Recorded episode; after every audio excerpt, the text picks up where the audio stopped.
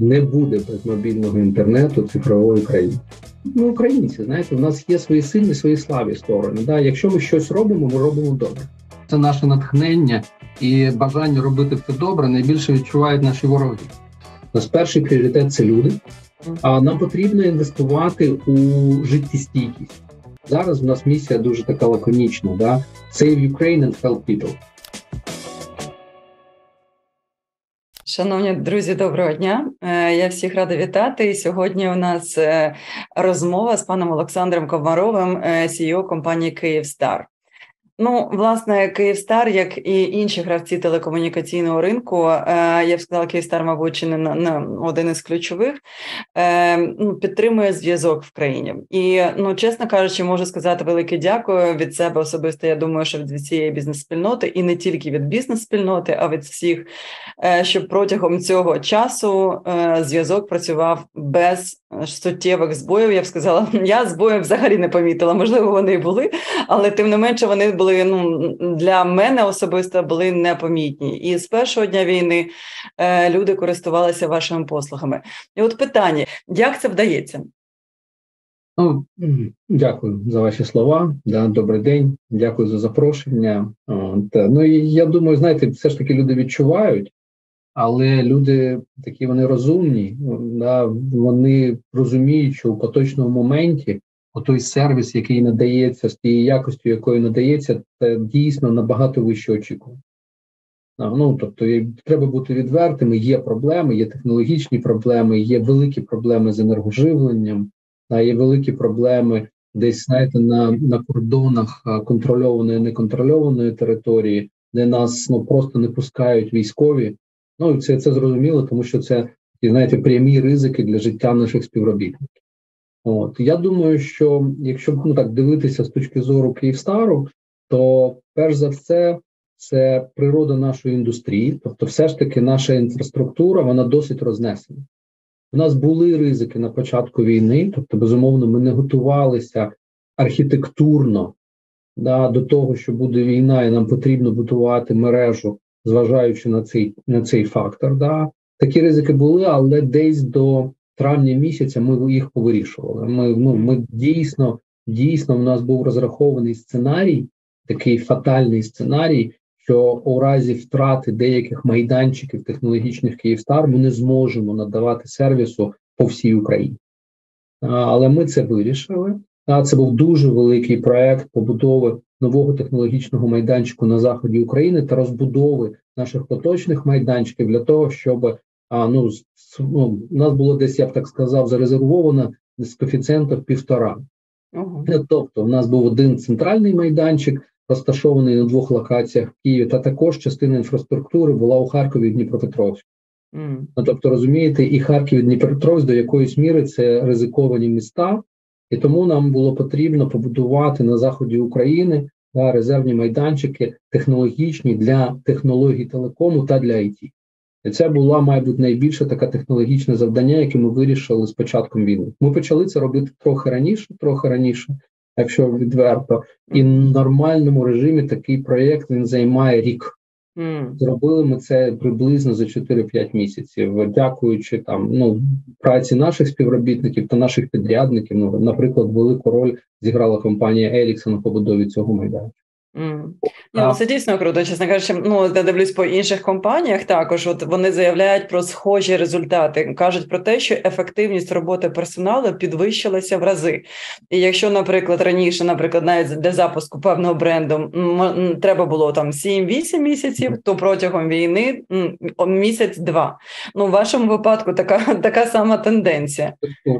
Ну тут все ж таки, все ж таки, у вас знаєте, е, що нас стримує у нормальні часи. Це все ж таки ми досить так, ну знаєте, акуратно рахуємо всі ризики, да, мітигуємо більшість з ризиків. А коли у вас ризик війни, то всі інші ризики вони ну вони невілюються. Да, І тому ви закриваєте очі на досить багато якихось там, знаєте, факторів, на які б ви не закривали у нормальні часи.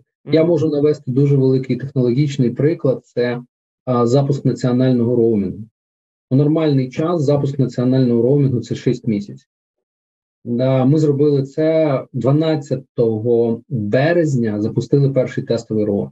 Угу. Тобто 24-го, да, і ну і потім вже його почали. Ну, комерці... це не комерція, да, тому що ми надаємо всі ці послуги безкоштовно, насправді, да, кожен оператор в рамках його відносин з клієнтом. Да. Але у нормальні часи це 6 місяців. Чи були проблеми? Були проблеми, да, але у порівнянні з тим, ну з тією цінністю, яку створили цим сервісом, да, ці проблеми були проблеми у декількох тисяч абонентів, якісь негаразди з білінгом, якісь негаразди з переходом з мережі на мережу і так далі. Да? У мирні часи ми б ніколи того кого не допустили. Це була б проблема. Mm. У час війни ми закрили на все це очі і запустили цей роумінг, незважаючи на те, що декілька тисяч абонентів були ну там ситуативно знезадоволені. Да? На сьогоднішній день у середньому у середньому близько 800 тисяч абонентів по всій країні користуються роумінгом у мережах ну, конкурентів. Тобто до нас 400 тисяч.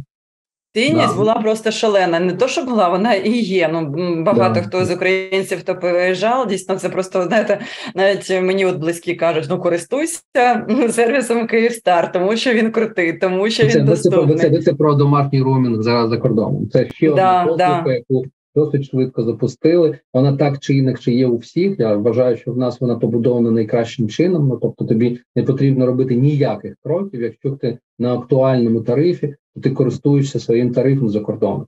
Тут є декілька факторів. Це безумовно бажання утримувати зв'язок з нашою базою, не втрачати цю базу, не давати їм сервіс. Це безумовно готовність міжнародних операторів знижувати ставки інтерконекту, і, і на жаль, це потрохи закінчується. Якщо uh-huh. порахуємо ставки на наступний рік, вони суттєво підвищуються. Вони все ще нижчі ніж європейські, але вони підвищуються у порівнянні з тим, що у 2022 році.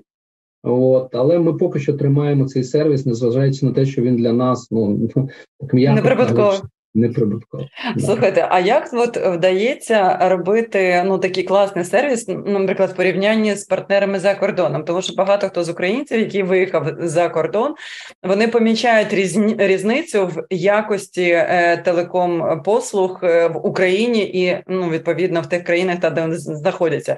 А ми кажемо про країни, які цивілізовані країни, які дуже дуже розвинені. От в чому е, різниця? Чому так стається? Що в Україні все таки краще. Ну, ви знаєте, ми досить у нас з моєї точки зору є і досить виважений баланс да, між інтересами бізнесу, інтересами країни і інтересами людей. Ну тобто, насправді в Україні знаєте так, ми багато інвестуємо. Да, Багато інвестуємо, тому що тому що це привабливий бізнес і тому, що є ліцензійні умови. Ну, тобто, і це між собою досить збалансовано. Ну, наприклад, на сьогоднішній день ліцензійні умови, що ми повинні покривати lte сервісами 90 плюс відсотків населення. Ми вже покриваємо на безпечних територіях 93-94%. І ми хочемо зростати. Ну, це вже така соціальна місія, це вже не ті не бізнес-кейс, який ми можемо легко захистити перед наглядовою радою. А це вже більша соціальна місія надавати сервіси українцям, де б вони не були, зважаючи на фундаментальну міграцію, яка трапила. Mm.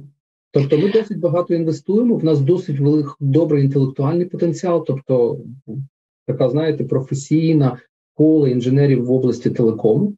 Ну і ми ну і ми, ми українці. Знаєте, у нас є свої сильні, свої слабі сторони. Да? Якщо ми щось робимо, ми робимо добре. О, то це класно. Слухайте, німці навіть от нещодавно, коли повернулися тільки з Берліну, і вони просто казали про те, що їм потрібні технічно, е, скажімо, навчені українці, тому що це е, те, чому чого їм не вистачає. От, власне, відчуваєте цей брендрі? Нам також не вистачає. знаєте. Але я думаю, це наше натхнення і бажання робити все добре найбільше відчувають наші вороги. О, це точно, це точно. А як ви готуєтесь е, до зими? Ну тому що ви сказали про те, що проблеми з енергоживленням е, вони є відчутними. Е, відповідно, скоріш за все, вони будуть ставати поступово ще більш актуальними. Як от знівелювати цей негативний ефект, щоб зв'язок залишався? Неможливо повністю з ним не ну, з його не елімінувати цей риск на 100% неможливо. На жаль, на жаль, да. Як виглядає структура мережі? Тобто, в нас є такий кор прошарок, да, це 27 технологічних майданчиків по всій Україні. Всі вони на 100% забезпечені резервуванням. У нас там як мінімум два вводи енергоживлення та також дуже потужні генератори. Потім в нас є транзитні вузли. Транзитні вузли це вузли, які пов'язують багато базових станцій між собою, які зв'язують оптоволоконні мережі між собою. Да? Ну, тобто всі ці транзитні вузли також обладнані да, дизельними генераторами, стаціонарними дизельними генераторами. Це загалом близько 300 елементів мережі до 500 елементів мережі, які зарезервовані. Але всього в мережі 13 тисяч 300 об'єктів. Тобто, ви розумієте, що і всі ці об'єкти розташовані по всій Україні, всі ці об'єкти розташовані щось у полі, щось на даху. Ну тобто, навіть навіть якщо ми задумаємося встановити 13 тисяч 300 генераторів, нам потрібно мати близько 20, ну десь бригада дві людини, щоб mm-hmm. обслуговувати. Одна бригада може обслуговувати два дизель-генератори одночасно, ну тому що його потрібно вивезти, встановити, заправляти, і його не залишиш без нагляду. Це також реалія українського життя. Його неможливо на да, заберуть. Заберуть, і такі випадки також є. Ну, тобто на 100% це завдання не вирішується. Як ми рухаємося? Тобто ми рухаємося по двох напрямках. Перше, ми підвищуємо кількість базових станцій, які обладнані або які ми можемо там доповнити мобільними генераторами.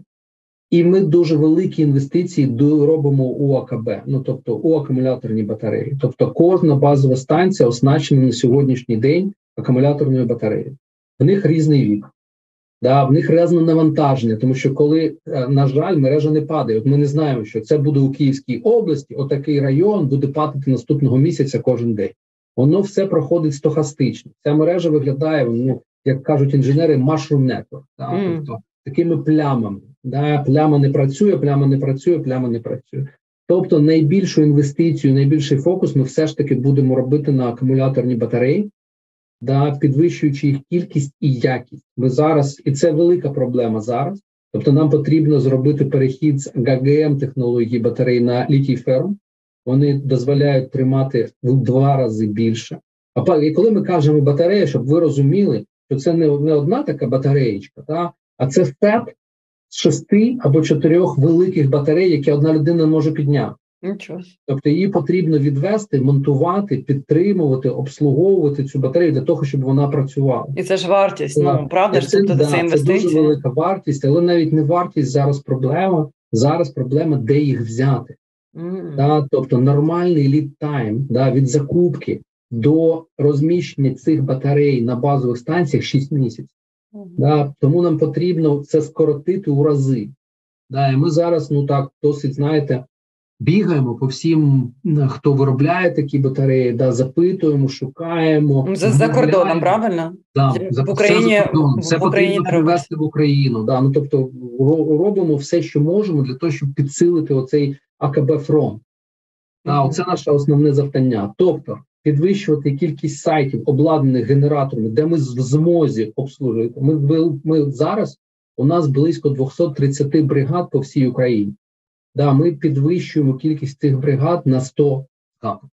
Для того, щоб в нас, ну тому що ну, цей генератор привезли, включили, заправили, і його потрібно контролювати. Потім забрали, повезли на інше. Ну тобто, це такий динамічний процес. Да, тобто і дуже багато потрібно ресурсу, людей, палива і так далі. А слухайте, а от е, ви кількість людей ви тримаєте без змін е, чи збільшили кількість людей, яка працює зараз в компанії? Ми пішли до наших підрядників. Угу. Тобто ми пішли до наших підрядників, які допомагають нам обслуговувати та будувати наші мережі. І ми домовились, що ми будемо ну трохи менше. Ну там ми не будемо будувати, якщо потрібно генерувати. Тобто ми розуміємо, що ми, можливо, не виконаємо свій план по побудові нових сайтів, да? але ми будемо підтримувати якнаймога більшу частину своєї мережі у працездатному стані. Mm. Ну, це теж мудро. Ну і кожна бригада це авто. Да, Тобто, тобто це, це все між собою дуже комплексне таке питання. Ну а своїх працівників як ви підтримуєте? Ну ви ж нікого не скорочували, скоріш за все, правда? Ні, а, Рес... а, а на наступний рік плануєте реструктуризацію чи ні? Ну тому що багато хто з іноземців не планує. Не планує. Не планує реструктуризацію. У нас були невеличкі реструктуризації, але в них було два чинки, дійсно невеличкі. Ми кажемо не навіть не про десятки людей. Ну, перше, це все ж таки втрата територій. Угу. Да, Ми втрачали органічно людей, які залишалися, бо які повертали. Ну, ми не можемо там торгівельну команду цілого регіону, ну немає для них роботи. Да? Тобто, тобто, ну це такі дуже точкові. Насправді ми задекларували, що ми будемо підтримувати людей, що ми віримо у розвиток і ми інвестуємо у цей розвиток. Тому всі наші кроки на 99% були спрямовані на підтримку колективу. Тобто, ну, наприклад, наприклад, ми організували ці міграційні потоки. Да, Ми виплатили людям до ну, наприклад, ми вже виплатили половину бонусу в червні, не в червні, а в липні місяці половину бонусу за 22 рік. Mm. Для того, щоб ну не, не, ми, не ми не виконуємо цілі 22 року, нема такого, ну неможливо. Так? Але для того, щоб підтримати людей, ми виплатили їм 50% від бонусу. Ми виплачували релокаційні 4 місяці. Ми виплачували е, для тих людей, які переїхали. Да? Для тих, хто втратили домівки, ми виплачуємо на сьогоднішній день. Ми 6 місяців виплачували додаткову фінансову допомогу кожному співробітнику. Для тих, хто працює у зонах ризику, ну це там, Харківська область, наприклад, да? або в місті Миколаєві. Да? Ми виплачуємо, ну, у них є підвищуючий коефіцієнт, досить суттєвий. Да? Тобто ми платимо їм там премію, якщо вони вирішили свідомо залишитися, це їх вибір та і працюють віддано на Київстар. Тобто, всі ці люди отримують додаткову фінансову винагороду. О, ну тобто, так там великий такий, знаєте, комплекс а, того, що ми зробили, для того, щоб люди відчували, що нас навіть коли ми пріоритизували свої три антикризові пріоритети, у нас перший пріоритет це люди, другий пріоритет це життєдіяльність мережі. Та ми фокусувалися, щоб за будь-яких умов надавати три сервіси: голос, дата і смс. І третій пріоритет це вже життєдіяльність бізнесу. Ну, тобто, ну зрозуміло, наприклад, наприклад, у нас є сценарій, коли ми надаємо сервіс, але ми, ми не, не беремо платні з клієнтів. Ну, тобто, і, наприклад, у нас був технологічний, коли ми будували резерво, ну, резервний майданчик на сході, да, в нас технології бізнесу заїхали після технології сервісу. Тобто, в нас був ризик, якщо ми втрачаємо наш білінг, ми можемо працювати, але ми не зможемо знімати будь-якої платні з наших клієнтів. Ми з цим сценарієм були згодні, mm. тому що принципово надавати сервіс. Mm. А е, прибутковість в цьому році з'явилась? Хоч вона якась? Ні, вона є. Вона mm-hmm. є. Бізнес, вся індустрія себе почуває відносно багатьох індустрій досить нормально, а вона знизилась суттєво. Да, вона знизилась суттєво, тобто пости ФРС, я думаю, що вона знизилась, ну, наприклад, Київстара, вона знизилась десь на 11-12 процентних пунктів. Ну, це, як ви знаєте, це ще супер класний результат в порівнянні з іншими ні, ні, індустріями. Я я, я, не я не жалкую. Я, Це це mm. така реалія. Да? Тобто mm. це ну, просто нова система виміру, да, в якій ми будемо працювати. Да? І вона буде насправді вона у 23-му буде тільки погіршувати. Mm, тому Тільки що нас, погіршуватись? Так, да, да, тому що в нас бізнес він досить інерційний. Да, Тобто, у нас є такий головний чинник, який на нас впливає, це зменшення клієнтської бази. Вона все, що зменшується. Да, Я думаю, що індустрія втратить від 12 до 15% да, клієнтської бази загалом. От, mm-hmm. Тобто, ну розумієте, да, ми якимось чином безумовно це будемо компенсувати, але ну ми будемо тільки втрачати. Ще специфіка бізнесу, що в нас ну, досить висока маржинальність, дуже великі інвестиції, нижча маржинальність. Ну, тобто, да. І тому ми не можемо компенсувати через вида, через витрати, ну тобто цей тиск на маржинальність. О, Нещодавно вас е, визначили е, найкращим менеджером телеком-індустрії, або я не знаю, CEO найкращим. Зрозуміло, мені здається, чому. До речі, вас з цим вітаю. А от якщо якщо казати про абонентську базу, і взагалі про людей, які виїхали, от у вас є якась статистика, більш-менш така правдива для того, щоб розуміти також і іншим, е, як виглядає ситуація статистично, тому що цифри всі різні, які ми бачимо: 6-7, хтось там називає 10, хтось називає 1,4 мільйони біженців з України. Як виглядає ситуація по абонентській по абонентській базі? Ну, я її нарахував. В мене є одна цифра, на яку я дивлюсь кожну кожну неділю. Да? Це цифра активна абонентська база у роумінгу. Ну, тобто на сьогоднішній день це приблизно мільйон триста. Вона трохи коливається, вона досить суттєво знижувалась, поки ми не запустили роумінг як вдома. Коли ми запустили роумінг як вдома, в нас навіть почався зростання, і десь ми застабілізувалися на мільйон триста. Тобто, це абоненти, які користуються роумінгом Київстар в Україні. Є ще частина Київстар. А навіщо вони користуються в Україні? Е, ну, тому що ну тому, що це вигідно, якщо бути відвертим. У нас на сьогоднішній день там при середній а, платні десь близько 150 гривень на місяць, мабуть, за місячний бандл. Да? Ми даємо такий ну, так, такий об'єм послуг, який не співставний з об'ємом, який дають наші наші колеги за кордоном за середній арпу. Ну якщо його в гривни перевести і десь зробити його 7-8 євро. Ну ви розумієте, що це буде зовсім інша сума. Тобто це десь близько буде до 400 гривень. Тобто виходить так, що от е, мільйон триста е, перебувають за кордоном, по вашим даним з Київстар. Ні, ні, це це Київстар, а це клієнти Київстар, які користуються. Є частина клієнтів, які не користуються. Якщо я ніколи ну так не замну, я не замислювалися. Да, я думаю, що на сьогоднішній день цифра людей десь приблизно у діапазоні 5-6 мільйонів, яка знаходиться українців, які за кордоном. Угу. А це нових ви думаєте, це, е, які виїхали? Чи це всього? Якби ну, тому що ні, це це всього. Да, Якщо казати про нових, у нас приблизно ну, після війни я маю на увазі війни мільйон був за кордоном. Ага. І це люди, це все ж таки оця база до війни і після війни. Є все ще оця трудова міграція. Тобто ми її ніколи там прям ну колись рахували. У нас була ідея виходити за кордон з деякими сервісами.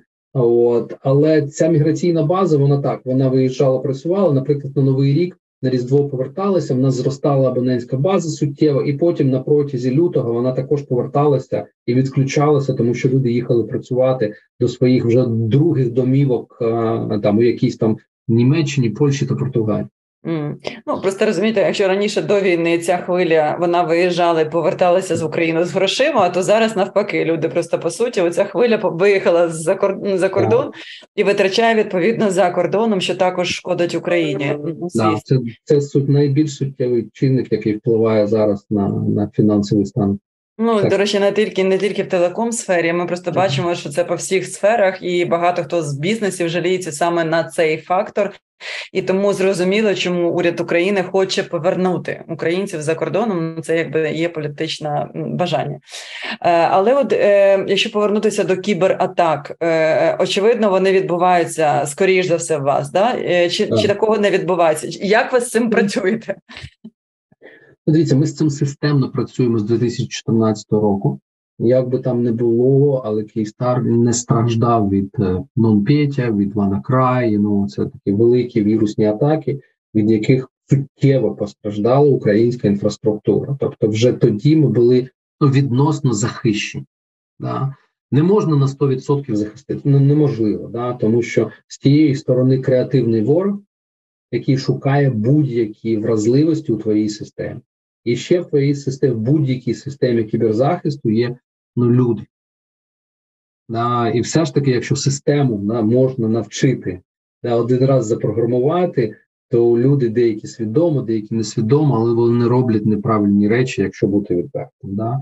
Ми бачимо, дивіться, ми не бачимо в нас з'явився один новий ризик, але ми його мітигували. Це ризик проникнення у мережу, тому що частина мережі була захоплена, да, знаходилася на непідконтрольних територіях. На той час ми вже зробили великий проект. Він називався Рехомінг. Також один з великих проєктів це перенесення з ризикованих регіонів найбільш вразливих і, і чутливих елементів систем. Ну тобто, ми почали обслуговувати мережу у Херсонській області з інших областей, залишивши там тільки а, а, Radio Access Network, тобто е, е, ну, доступ до радіо. До доступу, да, радіодоступ. Да, розумієте, тобто ми прибрали оці всі комутаційні можливості, які там були до війни, прибрали їх у інші області. Для того, щоб цей ризик знизити, і так зробили по всім областям. Єдине, де ми це не змогли зробити, це Маріуполь. Mm. А тобто Маріуполь ми таки не встигли такого зробити. Він був досить швидко ну, так, в оточенні. От, тобто, це наші специфічні. Що ми бачимо зараз? Ми бачимо зростання кількості і якості цих атак, це потужність. Ну, наприклад, найдовша ddos атака в нас тримала більше однієї доби. Ну, тобто, нас атакували 29 годин без перерви. Да, Це як приклад. Да. От ми бачимо поєднання різних а, типів атак да, для того, щоб досягти однієї мети. От ми бачимо еволюцію.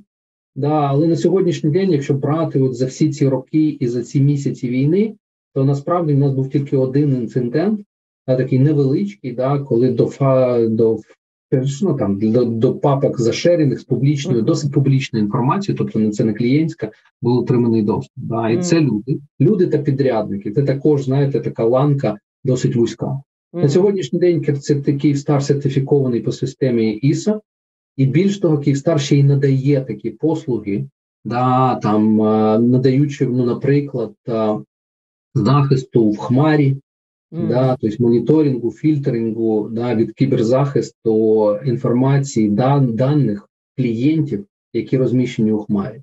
Тобто ми вже якось навіть ділимося цією експертизою з українським ринком. Бачите, у нас у вас навіть з'явився новий сервіс. Ну, це да, ще ми один. розглядаємо. Да, У нас є на великий такий дуже добрий приклад розвитку великих даних, які створювалися і розвивалися перші роки виключно як внутрішній продукт, і який до війни вже приносив там близько 150 мільйонів гривень на рік. Круто, Ні, взагалі респект. Слухайте, а от ви відчуваєте піднесення якогось такого патріотичного духу всередині компанії? Да? Тому що от я просто дивлюсь по багатьох е, колективах компанії, вони кажуть про те, керівники, що просто відчувається те, що просто люди воліють працювати, вони хочуть перемогти, вони хочуть зробити щось корисне як для компанії, так і для України. Вас так само це? Да, да. Ну, я думаю, що навіть краще. Чому краще? Да? Не тому, що ми краще, да тому що а, в нашому бізнесі є неймовірний сенс, який закладений природою цього бізнесу. Ну, Тобто, якщо ти свідомо людина, да, є місія, да, і ми навіть є трохи-трохи ну, переформулювали на час війни. Да, Вона була uh, Change Ukraine and Open New Opportunities for People, тобто змінюємо Україну, відкриваємо нові можливості. Зараз у нас місія дуже така лаконічна: да, Save Ukraine and Help People. Mm-hmm. От. І і ми кожен день надаємо сервіси. В нас там тримісячна база 24,6 мільйонів. Да, Одномісячна база там 23 мільйони. Тобто 23 мільйони тільки мобільним сервісом. Да, Мільйон домогосподарств, мільйон домогосподарств користуються фіксованим інтернетом. У нас шалено зростають показники Київстар ТВ. Ну, тому ну, це це а тренд прискорений війною. Війною. Ну, тобто, знаєте, А що е, Київстар ТВ е, це просто як е, я чесно кажучи, не знайомий. Це ott платформа телевізійна можете скачати навіть у Празі. Я ну безумовно, це питання прав, як mm-hmm. завжди. Але весь весь український контент у вас там є. Можете подивитись, можете підключитись на файл. Да, да, да. Більш того, якщо можете підключити як суперсилу, навіть нічого не сплачувати, якщо ви на актуальному тарифному платі. Mm, бачите, да. які лайфхаки.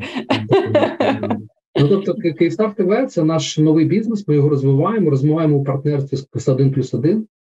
От, тобто вони займаються контентом, вони займаються платформами, ми займаємося дистриб'юцією, CDN, комерційним сервісом, брендингом. Ну тобто, це, це такий суспільний спільний проект.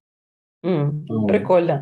А які у вас взагалі прогнози на наступний рік, окрім того, що там тарифи будуть зростати? Е, от як ви взагалі вважаєте, якщо війна продовжиться більше ніж півроку? Ну тому що базовий сценарій урядовий е, це півроку війна. Далі сподіваємося, без неї і відповідно зростання економіки. Е, як ви дивитесь на наступний рік і до чого готуєтесь?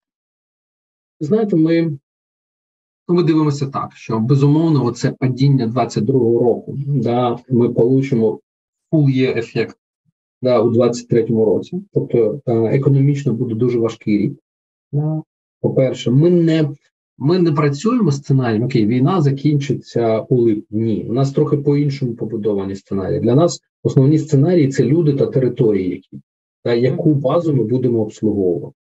А, Тобто це основний сценарій. І ми, якщо бути, ми дивимося і на оптимістичний сценарій, uh-huh. да, і на песимістичний сценарій це втрата деяких територій. Ну ми вимушені це робити, щоб рахувати і розуміти, яким ресурсом з точки зору фінансового потоку для того, щоб реінвестувати і допомагати, ми будемо ми будемо, ми будемо керувати наступного року. Ну так слухайте, це треба просто розуміти, наскільки песимістичний сценарій може О, бути. Ви знаєте, у нас немає дуже песимістичних сценаріїв. Сценарії це все ж таки коливання навколо цих е, ризикованих е, регіонів. Ну, тобто Запорізька область, Херсон, да, да, Херсонська область, да, там, частково Миколаївська область. Ну тобто, це все ж таки, що буде, я не вважаю доцільним ну, розглядати там uh-huh. сценарій, що може бути повторення лютого місяця. Я в це не вірю. Uh-huh. Да, але все ж таки, оці коливання можуть бути. Я не настільки оптимістичний. Я буду найбільш щасливою людиною, якщо у середині року все закінчиться. Да, Я все ж таки трохи більш песимістичний. Uh-huh. Да, тобто я ну Знаєте, я коли подивився останні війни між 2020 року між більш-менш рівними країнами, да, вони всі тривали десятки років. Mm. Ну тобто, це це не, не те, що чомусь щось видумали. Да? Тобто, о, тому будемо ну, дивитися, да. будемо сподіватися і будемо готуватися до різних сценаріїв. Да? Фокуси у нас всі ті. Тобто, перше, це інвестиції у кор бізнес. Да? Це соціальна місія на сьогоднішній день, да? але нам потрібно розбудовувати мережу для того, щоб мати відповіді на будь-які сценарії. Ми вже побачили, як неймовірна міграція людей да, зі сходу на на, на захід, да, вона вона змінила паттерн. Тобто, там, де у вас не було людей і не було мережі, вдруг з'явилося багато людей. А там, де у вас найкраща мережа у світі, звідти люди поїхали. Ну тобто, тоді ну що робити? І неможливо це спрогнозувати. Окей, будемо будувати мережу по всій Україні. Да, це 900 технологія, 2300 технологія. Да, ми задекларували готовність купувати нові частоти, тому що нам потрібно підвищувати ємність. Ну тобто, такий проект. Да. А нам потрібно інвестувати у життєстійкість. Все ще ну ці ж АКБ, це інвестиція. А ну, скільки тобто, інвестицій ви плануєте на наступний рік?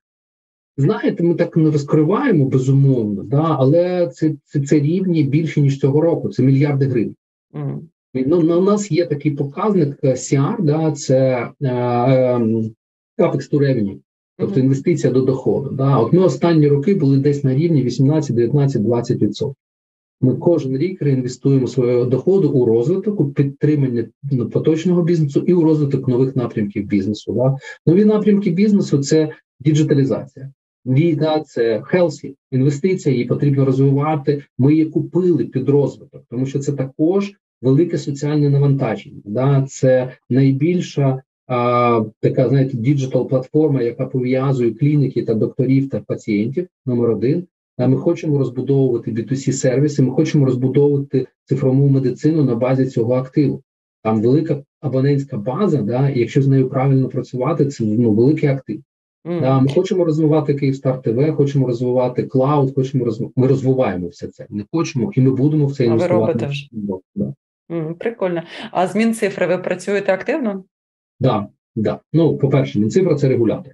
Да? Mm. Тобто регулятором у нас є комісія, да, але якщо бути відвертим, то комісія і а, Мінцифри працюють з такі, ну вони пов'язані, тому що є ідеологія і стратегія, яку впроваджує регулятор. Mm, ясно. Да, тому це да. Ну і по-друге, в соціальні проекти. Ну тобто інвестиція, ось ну, те, що ми підписали в Лугану, ми вже виплатили 150 мільйонів з 300, mm. Це підтримка цифрової інфраструктури України. Це окремий рахунок в рамках United 24 та й гроші йдуть на розбудову, на відновлення, а також на деякі інновації в побудові цифрової інфраструктури України. Ну, це це дійсно те, що відрізняє, мені здається, Україну від інших країн, е, тому що ми просто бачимо, що на глобальній арені, що про що знають е, в Україні, окрім війни, окрім корупції, окрім криз, то це про цифрову економіку, взагалі цифровізація. Не, не буде без мобільного інтернету цифрової країни. Ми знаєте, так. Це, ду, а значить, без вас не буде. І ми дуже це відчули. Знаєте, у день, коли а, росіяни вимкнули українські мережі у Херсонській області, вимкнулись банки, вимкнулась пошта, вимкнулись медіа. Ну розумієте, тобто, ну тобто, ми, ми така критична інфраструктура для дуже багатьох комерційних та державних сервісів. Да, ви критична інфраструктура для критичної інфраструктури. Я думаю, що це дуже важливо. А як ви а як ви зберігаєте своє ментальне здоров'я? Ну тому що багато хто знаєте, от е, ну дійсно звертається до психологів для того, щоб якось втримуватись. Що ви робите для того, щоб залишатися в доброму здраві? Що ви курите, запитала вона, да?